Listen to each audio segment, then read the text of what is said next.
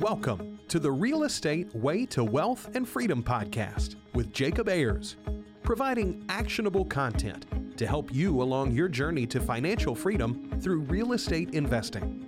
As the premier asset class, real estate has helped ordinary people just like you amass fortunes.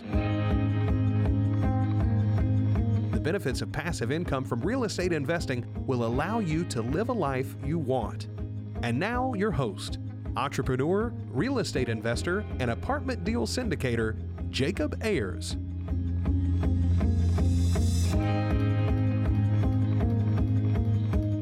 Hi, and welcome to the Real Estate Way to Wealth and Freedom podcast, episode 218. Hi, I'm your host, Jacob Ayers. Welcome back to another great episode. I'm so glad you're here. For those of you that have been tuning in, thanks so much. Thank you for all the great reviews, feedback, reaching out, sharing your stories, your successes, and your journeys. And for those of you that are new to the show, hi and welcome. I'm your host, Jacob Ayers. I'm excited to bring to you our guest today, Daray Olaleye. Now, not only does Daray have a really cool name, he's a really cool guy. In fact, Daray is based here in Houston, Texas, in the same area I am at. So him and I share a lot of commonalities and a lot of similarities. Daray is like so many other people out there who was born with this blueprint to go to school, get a good education, get a job, and that's where Daray found himself working for a prestigious employer, but feeling unfulfilled in his work. So Daray set out to build a lifestyle he wanted and started focusing on growing a passive income portfolio.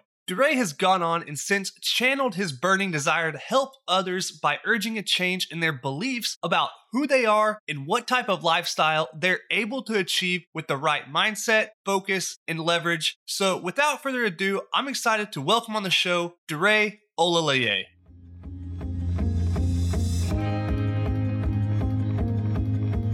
All right, today I welcome on the show a fellow Houstonian and young professional, young entrepreneur, Daray Olaleye. Daray, hey, thanks so much for joining us. Yeah, it's my pleasure. I'm excited to be on your show. Super excited to see if I can drop some value bombs for your listeners. Yeah, awesome. Well, hey, Daray, first off, tell us a little bit about yourself, how you got started in the world of real estate investing and kind of your journey up to this point. You, like many of the listeners out there, are another young entrepreneur, young professional, and young hustler. So it's good to have somebody on the show like that. So just kind of walk us through your journey and what's gone through your mind up to this point. Yeah, I definitely appreciate that. So, man, I can start anywhere. And I love starting like from childhood, just kind of people to kind of get and understand like my mindset on things, but I'll just kind of make it brief and start from college. And just like, I didn't have a typical, hey, I know exactly what I want to do when I grow up type of career path, right? I just knew that I was going to be successful. I didn't really understand when, how, what vehicle. I just knew it was coming, right? And then when I grew up and it didn't come, I was just like,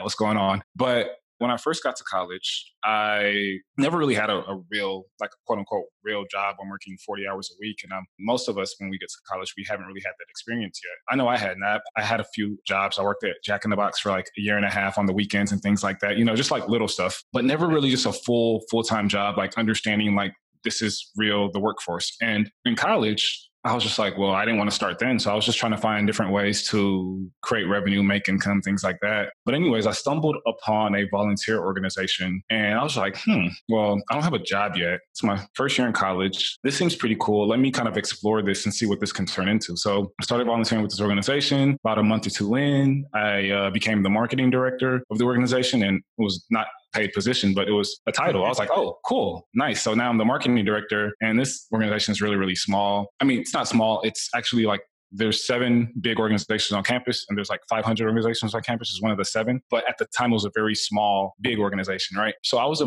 marketing chair, and then that lasted for another month. And I quickly became the office manager, and I got paid. I was like, Well, I went from a few months of volunteering for this organization to getting paid to volunteer. I was like, that's pretty cool, whatever. But I was still getting paid hourly. So I had to actually be where I needed to be to get paid.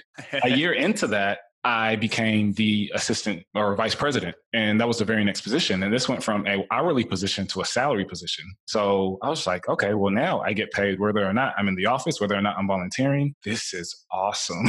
It's just kind of some parallels that I'm drawing throughout this journey. And that process went on and I became the president and I went on to conquer many more organizations on the campus and actually grew this organization to like one of the largest on the campus at the time that I was there. But I always stuck to the fact that it didn't really feel like to a lot of people on campus that I had a job. I was getting paid. I didn't really have a job. I was doing what I loved. I was doing what I enjoyed. I was volunteering and I was helping so many different organizations on campus volunteer and get their volunteer hours in, all these things. It was so amazing, but they were paying me. So I was like, okay, well, I was going to do this anyways. Like I volunteered like doing this as a freshman just to get volunteer hours and like give back. But now you guys are paying me to do this. Okay, cool. And that's kind of how my mindset has been all my life, just like doing things that I really love, being where I want to be and controlling my time. So when it came time to graduate, I was sad. And I was like, I got to go to the workforce. Okay, well, how do I become successful and kind of create the similar track in the workforce to where I could just be my own boss, have my time freedom, be wherever I want. I mean, I love traveling, by the way, Jacob. Traveling is my number one passion. And I think that just stems from an early childhood of traveling. Like it's not even something that was like vacation travel. It was just like mandatory travel. Like by the age of 2, I had been to like 3 different continents. I had lived on 3 different continents. And like all throughout my childhood, every single year I went to a different school. So I never really made any deep relationships, deep connections, but I was very good at being personable and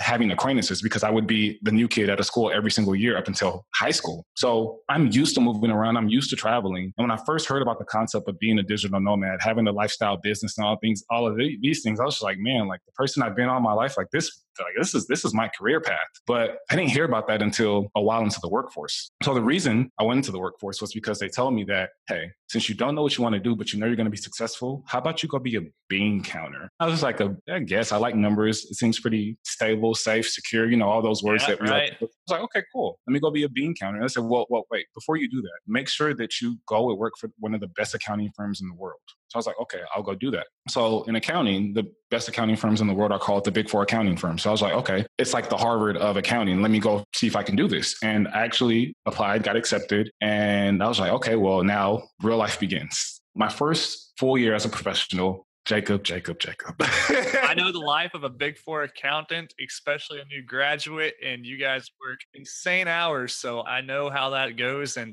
yeah, I can feel your pain right off the bat. I know where you're at. Not personally, but I've seen a lot of friends do the same career path and it's brutal. So yeah, it's one of those things, Jacob. I'm just like the travel, like all the things that they kind of like tease you with, like, hey, you're going to get this Amex card. I was like, Amex card, American Express. I only have like Visa and all this other stuff. I'm going to get an Amex. Okay, cool. You're going to get all this travel. You're going to get to stay at the best hotels. You're going to get so many points. I was just like, you know, I love traveling, Jacob. So I was like, say no more. But it wasn't the type of travel I thought it would be. It wasn't the type of work I thought it would be. It wasn't fulfilling, right? So as an accountant, you're sitting in a cubicle and you're doing work for the firm, in essence, who is hired from a client. So you're doing client work and you don't really know the client, you're not understanding, you don't have a personal relationship with the client. So you're not really understanding how what you're doing is having a major impact on the client and their business. Although from a number standpoint, of course, you know, you're auditing their financial statements, but there wasn't any real fulfillment in what I was doing. Yeah, I didn't see the end goal. So it was just like, I'm just pushing numbers around. I'm putting this file here. I'm moving these numbers over here. I mean, is this my life? Like, is this what it comes down to? Just like using this black mouse to just move things around? Like, is that it? I was so discontent. I remember I got an impromptu call on a Sunday evening saying that, hey, Daray, a couple of the team needs to head over to San Francisco to do this quick audit. You're a part of that small team. And it was a 3-person team. I was like, okay, cool. When are we leaving? Oh, you're leaving tomorrow. Okay, cool. San Francisco's dope. I love San Fran. Let's go. So again, these impromptu trips, I was in the middle of spending time with family. I had things planned out for that week, but I had to go. And it wasn't even just for that week. It was for the next 2.5, I think 3 weeks. You would think that would be fun. I thought it would be fun. And I made it fun at the end later on. But anyways, I literally worked every single day while we had that audit from Monday to Sunday. And I worked from 7 a.m. to 2, 3 a.m. sometimes. Yeah. And I was like, enough is enough. Like, this can't go on any longer. I was having a lot of trouble with other employees. I just did not fit in the system. I was like, stop trying to control me. I need to break free. And I had a guardian angel, which is just another coworker. She just, I don't know why. I don't know who told her to. I don't know where she got the idea or the notion that, hey, let me give this one person out of the 10,000 people in this office, I think it was about 1,000. Let me give this one person this little purple book that I'm reading. I think he will really benefit from it. Oh, the purple book. Yeah. And she gave me that book, Jacob, and this was in April of 2016. May of 2016, I bought my first single family property. Wow. I was like, this is not a game. This is something serious. I have the first thing in my whole entire life that is tangible. I understand. And I will go after this full force and I will not stop. I'll be relentless. And I said, I'm going to quit my professional job in the next 2 years. I said, by May of 2018, I will no longer be a full-time professional ever again. Fortunately and unfortunately, my job quit me before I was able to do that. So I had to figure out how to fend for myself in the middle of a major fumble, blump. And I think you're going to ask me about this later. What's my worst deal to date? Well, first off, my worst deal today are all the deals that I didn't do, that I got under contract and I let slip where I didn't get under contract. Those are my worst deals. But my worst deal to date that I didn't do is my only raise. It was a 302-unit apartment building in suburb of Dallas. And I was raising money for that deal right around the time I was let go at my job. And I wasn't actually let go in a sense. It's a funny story because, you know, most people like to be like, well, hey, listen, let me tell you why I got fired, right? Yeah, right. I was working at the time. I went to go get, once I read Rich Dad Poor Dad, I realized that I had all this technical expertise in the real estate world because I had been auditing the financial statements of some of the biggest real estate companies in the world. Yeah, that's a good strength. I didn't know that I was ever going to be in real estate, but somehow, some way, every single thing that I did up until that point was in the real estate world. I wasn't interested in real estate. It was just there. Like it happened to be like, honestly, call it like God's divine intervention because he knew where I was supposed to be. He kept pushing me towards there. I did internships. I worked for different companies. I did so many things that were always evolved around real estate. And once I picked up that book, I realized I had so much technical expertise as far as looking in arrears when it comes to accounting, when it comes to the numbers. Like I can read a financial statement to you easily, right? But I didn't have forecasting. I didn't have the financial expertise. I had the accounting expertise, but not the financial expertise. I was like, man, why don't I do what Robert told me to do? Why don't I, instead of working for money, why don't I go work for education and work to learn and work to use the knowledge that I'm acquiring to actually build something that can pay me residually for the rest of my life? So I quickly went to go find a job that did exactly that. So instead of going to pay for school again, going to grad school and paying another 20, 30, 40, 100, 200 grand, I said, hey, let me go have a company pay me that money to teach me what to do. And I went to go consult for a private equity hedge fund based out in New York. So at that job, that fund was buying real estate assets of the magnitude that I started dabbling into. There was a conflict of interest, or there arose to be an apparent conflict of interest. So my boss came up to me and was like, hey, Daray, we hear this is what's going on. It was because they heard that I was soliciting, or I was raising money from employees, from coworkers. I had not done that yet. I had definitely considered it, but I didn't do it. I hadn't done it yet. And I was considering it, but she brought it to my attention that she thought that that could be something that I would possibly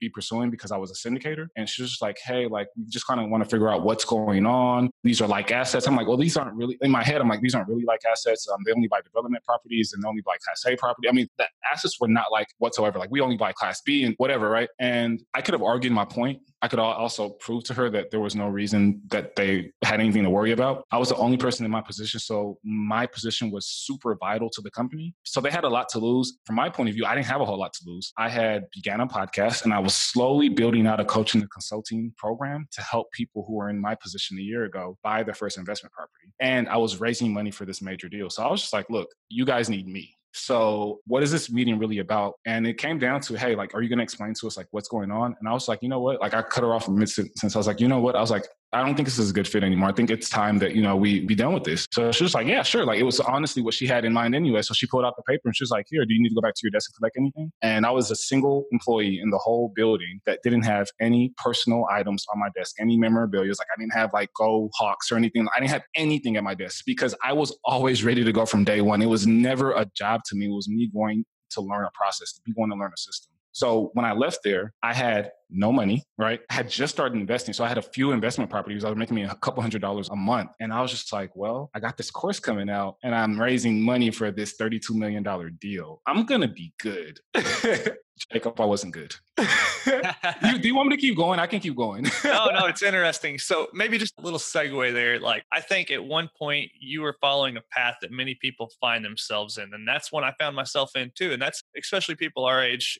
I don't know if it's just a generational thing, but we're taught to go to school, get a good education so you can get a good job, right? And that's your path to success. But for many, they realize that that's not actually a path to success. That's just like this general cookie cutter blueprint. And that's where I found myself at one point. And it was like, you've got this job, so what's next? You're not necessarily doing any fulfilling work. You're not on a path to becoming a super millionaire or a deca millionaire in your 30s, right? I mean, you're going to live a comfortable life. So there's many people that are out there facing that exact same scenario that you did and that I was. And I think it's important to see that, you know, there are other opportunities out there. You can go out and make your own opportunities and create your own success. And I think that's one of the appealing things about real estate investing. And that's kind of what it looked like your trajectory was starting to look like. So yeah, kind of share, you know, what's going on next. How are you making this, you know, transition? Because it's a rough time to, you know, have to go from that full-time job to going out on your own. It's like a big leap of faith. So here you are facing that. What's it look like for you? Thank you for picking that up right back there, because man, at this point, Jacob, I was the definition of a young budding entrepreneur. So every single thing that I saw looked like gold.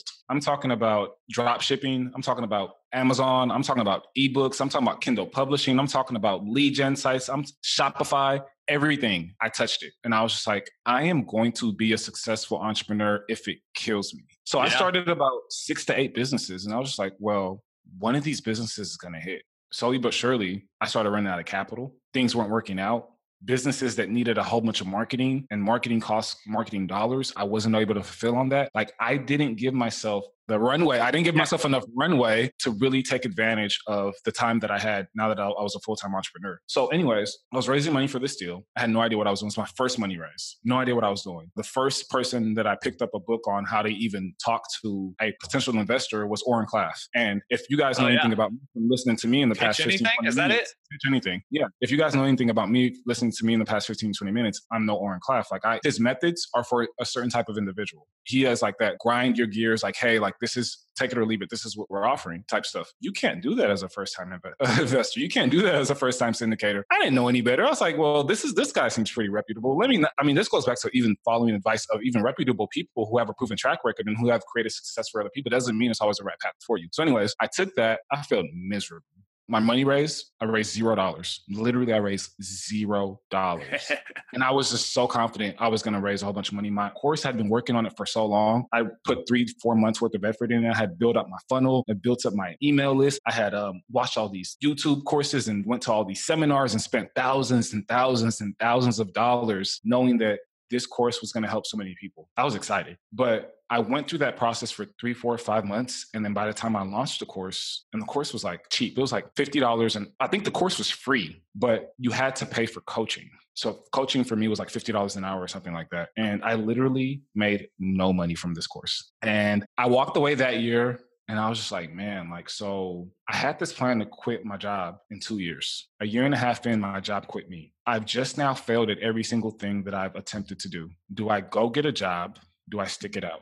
Yeah. So what'd that look like for you? I mean, a tough time. One thing I would say is, you know, if it were easy, everybody would do it, right? That's what I always tell myself when I'm like experiencing something hard, like, oh, this rental property is giving me a headache, or gosh, how do I manage that? It's like, well, I guess if it were easy, everybody would be doing it and there'd be no money in it, right? So yeah. So the very next thing I did was something that didn't dawn on me before to do, but actually learn how to build a business. It sounds crazy, right? But I was just like, there's a system for everything. And although there are millions of businesses out there and hundreds of thousands of types of businesses and strategies, businesses boil down to some essential pieces. And a lot of those pieces I didn't have, a lot of those pieces I didn't understand. I went to do what I always do these days, something that I never did before. I used to hate, but I went to do what I always do these days. And I went to go find somebody who's done exactly what I'm looking to do. And I had them sit me down and teach me exactly what I needed to know to be prosperous. Yeah, sure. Yeah, let's go find a mentor. And mentor sat me down. He's like, hey, like this is everything you're doing wrong. This is where you need to start. This is how you need to push yourself moving forward. First off, you're not valuing yourself in the knowledge and the experience that you have. Like you've had 5, 6, 7, 8 years worth of real estate experience, even before you started investing. He said, you have this experience in accounting. You have this experience in finance. You have all this experience. And now like that you're an investor, you've had this experience raising money. Like you're not putting value in the experience and the talents that you have to be able to offer to other people. He said, you're a great speaker. You know how to deliver your message. Like you have all these hidden talents and you're undervaluing yourself. It's like, okay, That was like the impetus of me like changing everything, changing my whole system, changing my branding, changing my image, changing who I was and what I was able to offer. Not only that, but I also got some more mentors in the real estate space. And I started picking up a few more single family homes. And you're going to ask me about my best deal today. And my best I don't have to do any of the interviewing. I like this.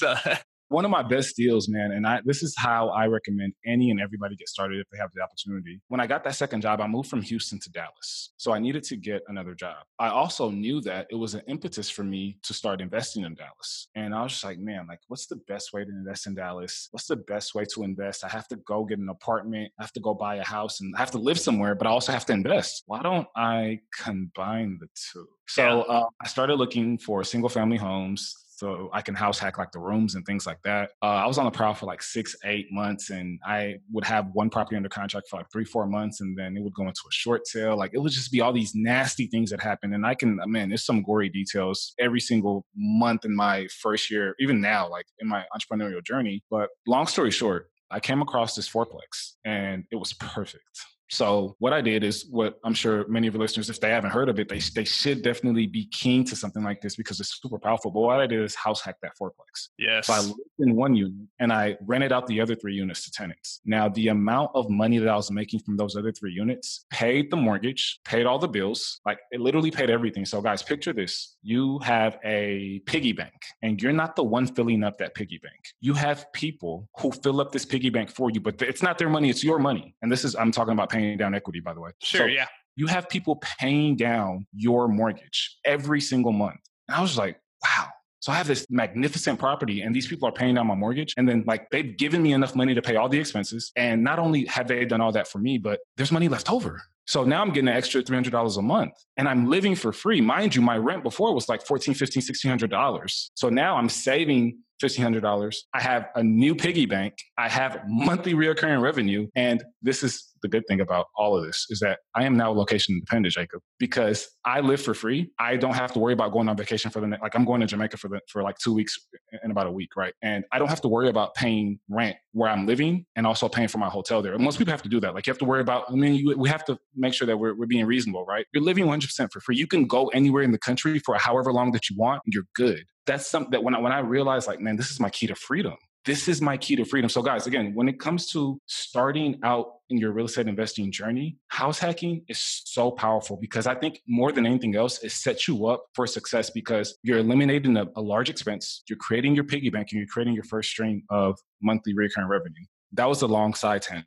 Anyway, so I started building up my real estate portfolio a little bit more. I started actually valuing myself in my coaching and consulting process, and I actually built up a coaching and consulting brand. And I started offering coaching, and I started offering workshops, and I started offering masterminds. I mean, that's where we are today. Like that, those are the services that I'm offering, and my clients are killing it. They're buying their first houses in Dallas, and Houston, and DC, and in San Fran, and they're house hacking. And they're doing amazing things, and it's one of those things where all the trials and tribulations that I went through gave me the knowledge and the resources and the impetus and all of the training that I had gave me all the skills to be able to help the people that I'm helping now. Yeah, sure. That's awesome stuff. And if you could kind of boil down a blueprint for what a lot of people, especially real estate investors' life looks like, is like go to school, get the job, realize this is not the answer, and then invest in real estate. And many common paths for people to get started. One of those best paths is house hacking, right? House hack that small multifamily. You've got the low down payment through doing an FHA loan or something of that nature. Rent out the other units, possibly live for free. Save up your money, do it again.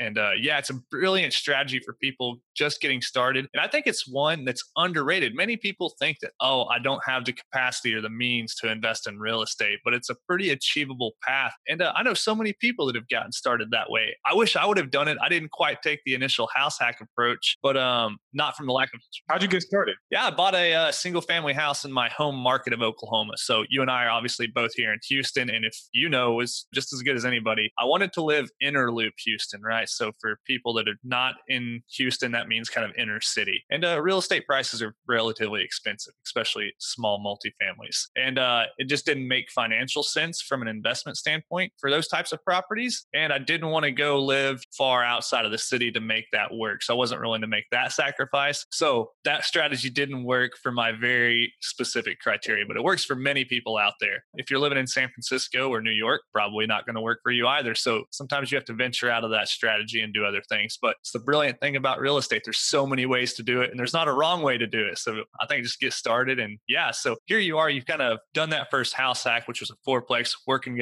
great for you, right? And then you're going to grow this thing. So like anybody else, what's next for you? Yeah, actually, my first house hack was actually a single family home. Similar to you, I bought a 3-2. That was that first deal I bought right after I read Rich Dad Poor Dad was a 3-2, actually in Houston. But what I started doing after that was like, I was just like, well, this apartment syndicating thing, like I really have to figure this thing out. And it's hard to figure that out while I'm focused on small multis, I'm focused on single family, and I'm focused on teaching that primarily. So I was dividing my time and I had all these other businesses going. And I was just like, man, like something has to give. But before anything gave, I realized that I needed to start growing my portfolio, and it was getting very hard to grow my portfolio, especially because I was no longer an employee. And I was just like, man, this is hard. So through that process, like picture this, like I started running into trouble because I was like, man, like this, it's hard to grow my portfolio without longer having a W-2 job, right? I started running into that trouble. And then I started running into trouble on the coaching and consulting then, because as many people as I was able to help get into their first and second deal and house hack and things and buy like turnkey properties and things like that, there started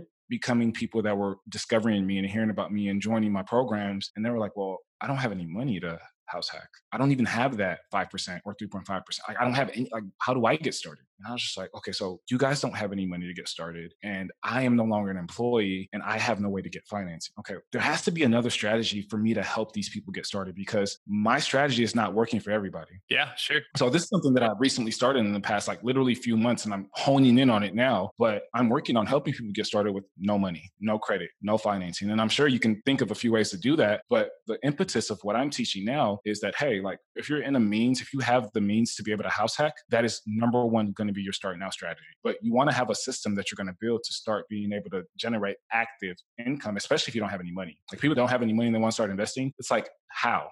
Well, you have to ask yourself, what are you investing, right? Like you either invest your time, your money, your experience. And if you've got nothing, then what are you investing, right? Exactly. So most people invest their money. Some people invest their time, go work for that employer for, you know, the experience or whatever it is. That's investing time. So yeah, you're spot on. So I was just like, well, what people have to do, exactly what you said, go work for that employer. There's a few options, right? You have to create active income to put in your passive buckets. Most people, what we do is we get our money and then we're like, okay, well, let's go spend everything on our expenses. And then what we have left, we'll save and we'll invest, right? And that's not how things should actually go. You should actually get your money, invest, have that money pay you, and then you use that money to pay your expenses and everything else, because you've created a machine that creates cash flow every single month. So if we can just switch those two steps, 2 and 3, would be all the better. But what we want to do, especially for step one, is want to make that money first. So if you're starting with no money, you'd have to start saving money from your employer. You have to become an entrepreneur and start creating active income. There are a few things that you can do, or you can kind of just jump into real estate, not from an investing standpoint, but maybe from a professional standpoint. And I'm not talking about a realtor or anything. I'm more so talking about things like flipping contracts, wholesaling, things like that, right? Now you have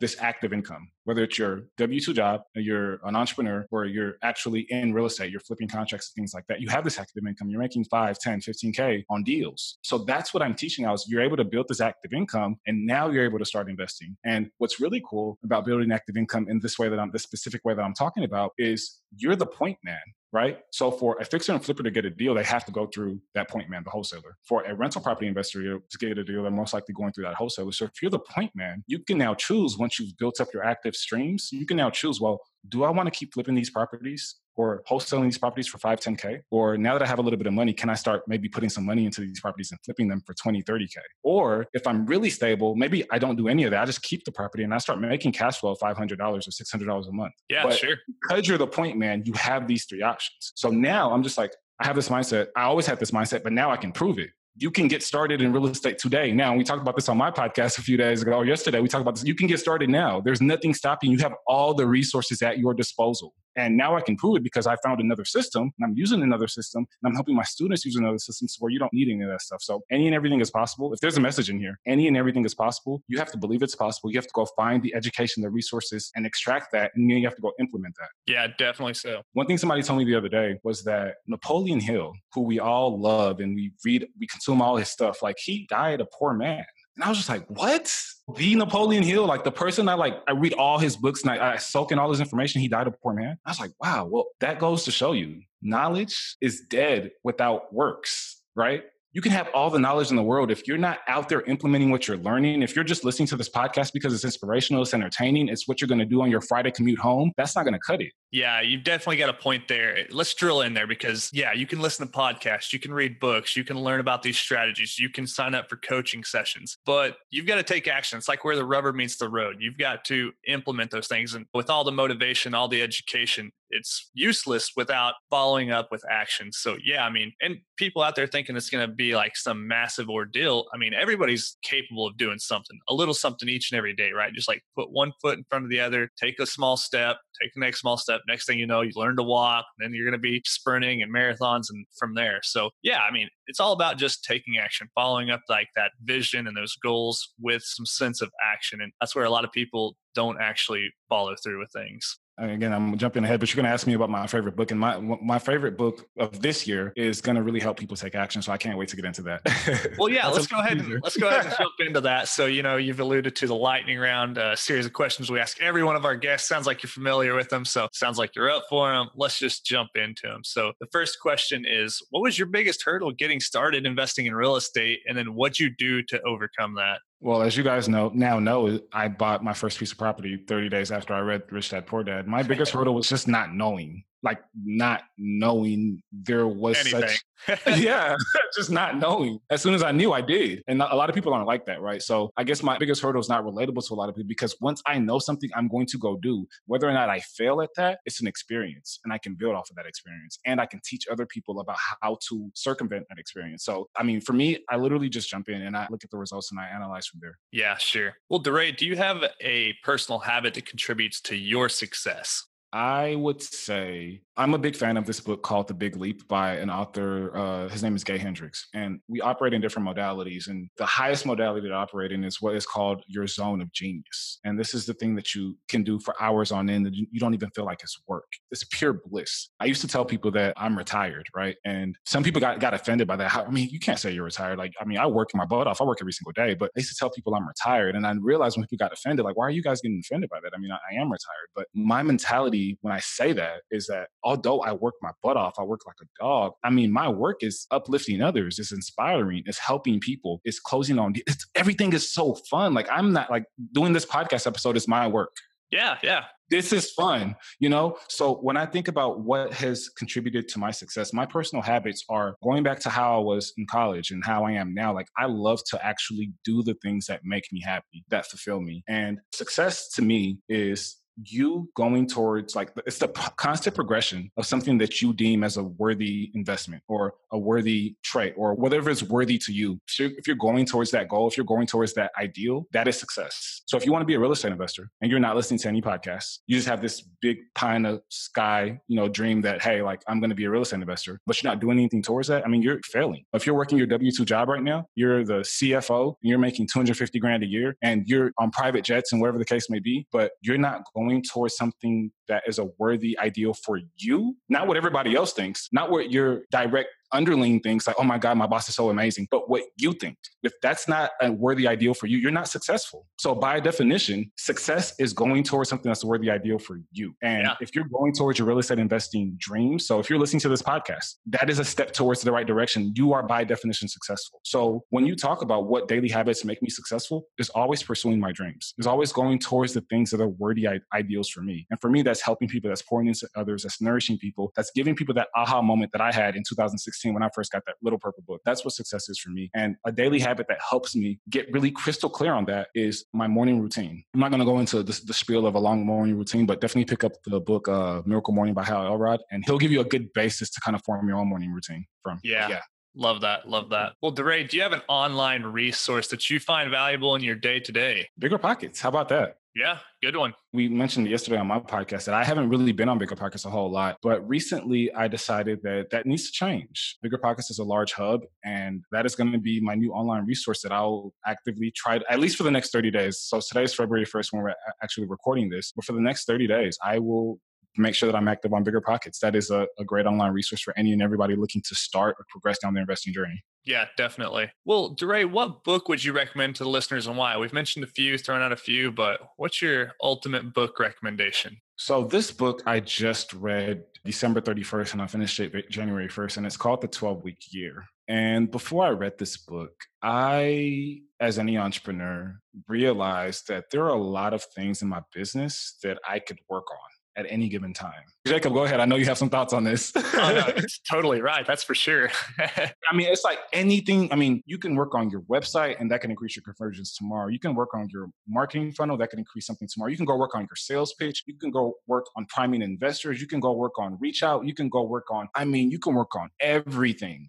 There's always something to do, right? Like you can never not be like, well, I think, oh, I'm good for like the year. I've worked on everything. Everything's done. That can never happen. The definition of entrepreneur is that never happening. So when I picked up this book and it made me hone in on what is my 12-week goal, right? Because when we think about our 1 year goal, it's 365 days. A lot happens in a year. And you think about a 1 year goal that's way far out. It's almost arbitrary. Like you can't, it's like a figment of your imagination. You can't really actualize it because it's so far away. And so many things happen throughout that course. And you're not really able to really properly plan like a step in January that will actually help your step in December, right? But yeah, right. When you condense your year into 12 weeks and you get laser focused on the single, going back to books like The One Thing by Gary Keller, but the single most important thing that is on the top of your like accomplishment list, like this is what I want my business to look like, or this is what my revenue goal is, whatever the case may be, right? When you focus on that and you have a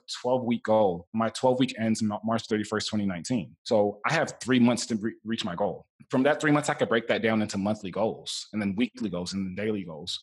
Being that as opposed to what I was doing last year, huge difference. And this is something I just told my mastermind members, like, guys, you have to implement some type of 90-day journal, 12-week journal. I think BiggerPockets just came out with one as well. You have to implement some type of 12-week short-term goal-setting journal. It is life-changing. That is my favorite book of the year so far. Awesome. Well, I read about a book a week. Yeah, that's good. Well, wrapping up, last question in the lightning round. If you're to give advice to your 20-year-old self to get started investing in real estate, what would you go back and tell yourself? My 20-year-old self, I was still trying to become the president of a volunteer organization, man. I was in no position to invest. But if I was just to give advice to my young self, it would literally be, and I hate to use myself as the example because I, again, guys, me and Jacob, especially me, I am wet behind the ears. I know nothing. Like I am just getting started. But I've got no idea what I'm doing either. So. But one thing I have realized through my journey in interviewing 100 millionaires and entrepreneurs from all over the world at this point, and just getting the advice that I've gotten and even having the experiences that I've had, my single biggest advice is whatever it is that you're doing, just actually go do it. Like start. I don't care what it is. I don't care what that first step is. I don't care how bad you fail. Just do it. Like my first deal could have been the worst deal in the world. And I wish it was, because it would literally be a story that I can tell somebody like, hey, just do it, man. Like, I know it sounds bad. I know it sounds crazy. And a lot of people would probably tell you to be cautious. I mean, yes, but do it. Please do it and just see what happens. That would be my big advice. Yeah, sure. So many people just say they wish they would have got started sooner, right? So go back to your 20-year-old self. What would you tell yourself? Yeah, just take action. Just get after it. Just do it. So yeah, love that. Well, Daray, hey, it's been a lot of fun having you on, catching up with you. Now, you obviously are no stranger to the microphone yourself. You host a podcast called Before the Millions. So tell us a little bit about that and then where audience members can learn more about you, reach out to you, and just connect with you. Yeah, I appreciate that, Jacob. Yeah, I definitely have a podcast similar to yours, and we're talking about some of these interesting topics that me and you have just talked about on this conversation today. But it's one of those podcasts, again, I share my story and I walk on my path before the millions. I mean, that's why the podcast is called Before the Millions. You're seeing somebody's path who hasn't yet made it, but you're watching like the failures and successes over the course of years, really. And then in each individual episode, you're getting bite-sized, like, hey, like this is a path of each individual entrepreneur. It's been amazing, but it's also an educational platform. So that all leads to my coaching and consulting. I help first-time real estate investors get into their first investment property and build up their lifestyle business, because it's all about lifestyle design for me. It's not about how many units I have, which I used to be crazy about. Man, I need to have a lot of units. And now it's just like, no, like I really don't care about that. Like I travel the world freely. I live on my own terms. I don't have a full-time day job. I don't do anything that I don't want to do. And I don't have a whole lot. So it's about lifestyle design. And if I can help people do that, that's what I want to help people do. My secondary product is a mastermind group for people like me who are building this business and have no idea what's going on. Like, how do I build a podcast? How do I start a real estate meetup? How do I start that real estate app and design it? And how do I raise money? I mean, I have a group of individuals who we're all like in different areas of the world. And we're all, I mean, we all have different niches, right? But we're able to come together and collaborate and talk about things to move our businesses forward, all in the real estate world. So I just love talking to entrepreneurs. I love helping real estate investors. So if you're in that boat, if you're feeling like you don't know what to do, where to get started, I mean, just hit me up on Instagram. Like, I love chatting with people. It's one of those things to where, hey, like just having a conversation with you, be like, hey, Daray, like, this is what I'm thinking. I'll give you advice. Like, I don't care. Like, that's what I want you to go out and pursue something and do something and come back and tell me like, hey, Daray, this is what I did and I killed it, right? So you can reach out to me on Instagram on beforethemillions.com. I'm everywhere. Yeah, awesome. So that's Before the Millions podcast. You can find that anywhere you can find podcasts, where you're listening to this one or anywhere else. You can learn more at www.beforethemillions.com. Once Daray makes it, we're going to change that site to Before the Billions. That's a little marketing pitch I'm going to place at the back of the show here. But awesome, Daray. Well, hey, it's been a lot of fun having you on, and we'll have to connect soon in the future here in Houston. Till next time, thanks so much for coming on. Thank you. Thank you so much, Jacob. I mean, the inspiration that you're providing to your listeners, I just got done listening to a few episodes and I was like, yeah, this is some good inspiration. Your Friday shows, man, killing it. So you guys definitely tune into every single one of Jacob's Friday shows. I love it. Thank you for having me on. Thanks so much, Daray. Till next time. Take care, man. See ya.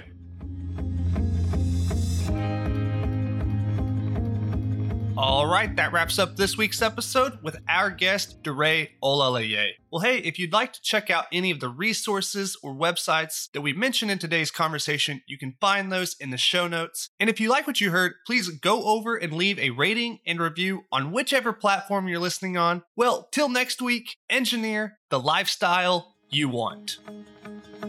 You've been listening to the Real Estate Way to Wealth and Freedom podcast, providing you actionable content to build your real estate empire.